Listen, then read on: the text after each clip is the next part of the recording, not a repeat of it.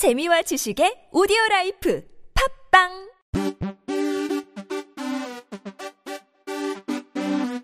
지금은 지금은 지금은 그냥 들어.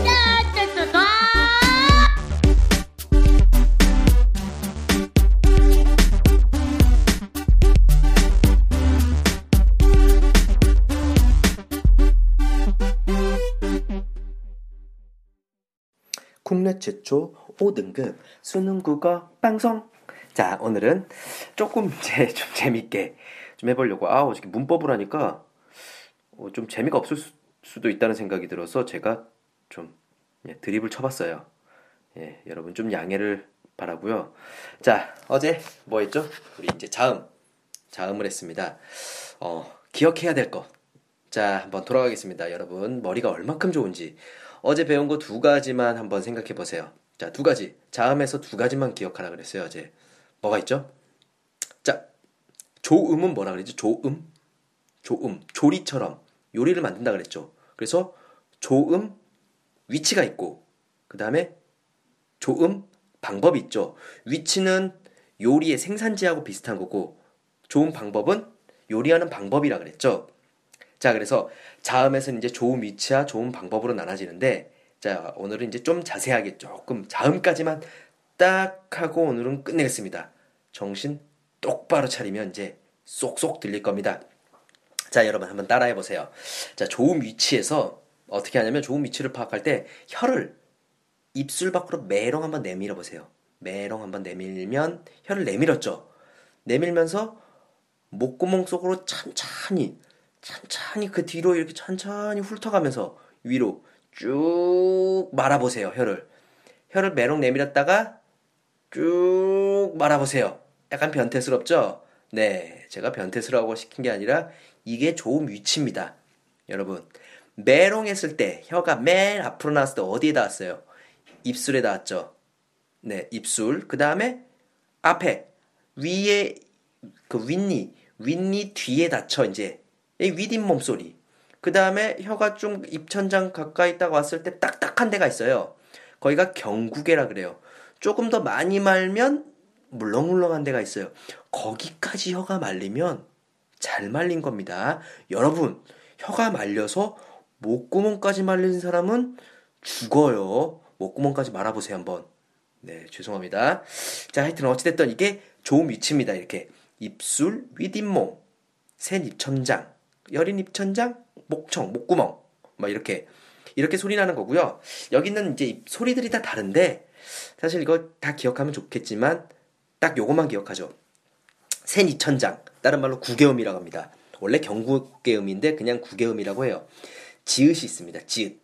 지읒. 요거 하나만 기억합시다. 센 입천장 소리는 지읒이다. 나머지 것들은 물론 더 알면 좋지만 요거는 꼭 기억하기 때문에 꼭 기억해야 되기 때문에 얘기해 주는 겁니다. 센 입천장은 지읒이다. 자, 그 다음에 좋은 방법. 요리하는 방법하고 같다 그랬죠? 뭐 삶거나 끓이거나 그 다음에 굽거나 뭐 조리거나 하는 방법 중에 하나인데 이제 자음을 만들어야 돼요. 자음을 어떻게 만드냐? 첫 번째 이게 다듬이라 그랬죠. 닷소리. 이걸 어떻게 하냐면 닫았다가 터트리면 돼요. 빵 터트리는 소리다. 그래서 파열음이죠. 파열음. 빵 닫았다가 터트리는 소리. 폭파 뭐 할 때 비슷한 겁니다. 파열음. 자, 여러분. 파 터지는 거. 파도를 보려면 어디를 가야 되죠? 파도. 파도 너무 보고 싶어. 어, 인생이 너무 안 풀려. 파도가 보고 싶으면 바다를 가면 되죠. 바다 갑니다. 네. 비읍, 디귿, 기역. 바다가. 그 다음에 뭐 마찰음이 있고 그 다음에 마찰음과 파열음 중간에 파찰음이 있는데 이런 것들은 알면 좋지만 그냥 너무 많은 걸 외워야 될 것 같아서 그냥 넘어가겠습니다. 그 다음에 여러분이 기억해야 될 건 비음과 유음인데 유음은 리을이에요. 유음은 리을. 근데 비음은 코에서 나는 소리.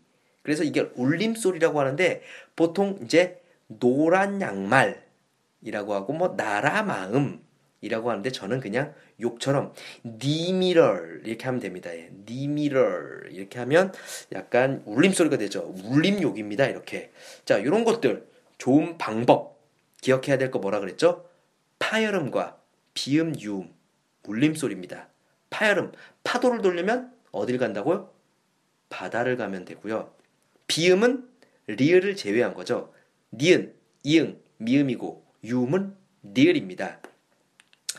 그 다음에 이제 여러분들이 조금 기억해야 될 거. 외국 사람들은 잘 구별을 못해요. 우리나라의 약간 변별적 자질, 구분하는 자질, 의문의 특성이 약간 다르기 때문에 외국 사람들은 잘 변별을 못하는데 우리나라에선 변별을 잘하죠. 뭐가 있냐면 기역과 쌍기역과 키읔을 발음상으로 구분할 수 있습니다. 네. 기역과 쌍기역과 키읔. 기역을 예사소리라고 해요. 쌍기역을 된소리라고 하죠. 키읔을 거센소리라고 해요. 키읔은 기역하고 히읗하고 더해진 거예요. 나중에 이제 축약 들어갈 때도 나올 텐데 하여튼 어찌됐던 예사소리, 된소리, 거센소리 이런 식으로 이 세 가지 체계로 자음이 되어 있다라는 사실을 알면 되고요. 자, 그럼 궁금하지 않아요? 아, 세종대왕이 이제 한글을 창제를 했죠. 물론 세종대왕이 시킨 거지. 세종대왕님이 만든 건 아니고요. 이제 집현전 학자들이 이제 만들었죠. 그러면 이제 자음은 어떤 원리로 만들었을까? 궁금하죠. 이걸 보고 이제 좀 어려운 말로 제자 원리라 그래. 제자 스승과 제자가 아니라고 아니고요. 그냥 이게 만든 원리 어떤 식으로 만들었을까? 원래는 이게 상형이에요. 상형. 즉 발음에 혀의 모양을 본뜨거나 입술의 모양을 본떴어요. 혀의 모양과 입술의 모양, 그 다음에 목구멍의 모양, 모양을 본떠서 만든 건데 뭐 기억, 니은, 이응, 시옷, 미음 뭐 이런 것들이 있고 거기다 획을 하나 더 있죠. 예를 들면 이런 거예요. 아까 제가 어, 예사 소리하고 거센 소리하고 기억과 키읔 할 때 키읔은 기억에서 획이 하나 더 있죠. 이런 거 보고 좀 어려운 말로 가획이라고 해요. 그래서 상형과 가획과 마지막으로는 이체라는 게 있는데 뭐 계좌 이체가 아니라 이 이자는 다를 이자입니다. 모양이 다른 어떤 변태 같은 놈을 만들었다는 얘기죠. 변태는 모양이 변한 거예요. 다른 거죠. 그렇죠? 그러니까 이체라는 말과 비슷한 거예요.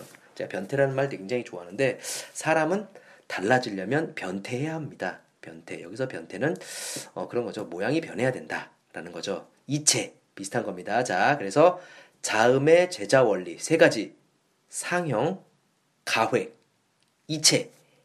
자, 그래서 오늘 배운 것들 한번 정리를 한번 해볼까요? 오늘 배운 것들. 자, 일단은 좀 위치. 혀를 메롱해서 쭉 핥아보면 되는데 입술, 윗잇몸, 센 입천장, 여린 입천장, 목구멍. 거기서 가장 중요한 것은 구개음. 어디라 그랬죠? 어? 음, 몰라 몰라 안 돼. 자, 구개음은 센입천장입니다. 지읒.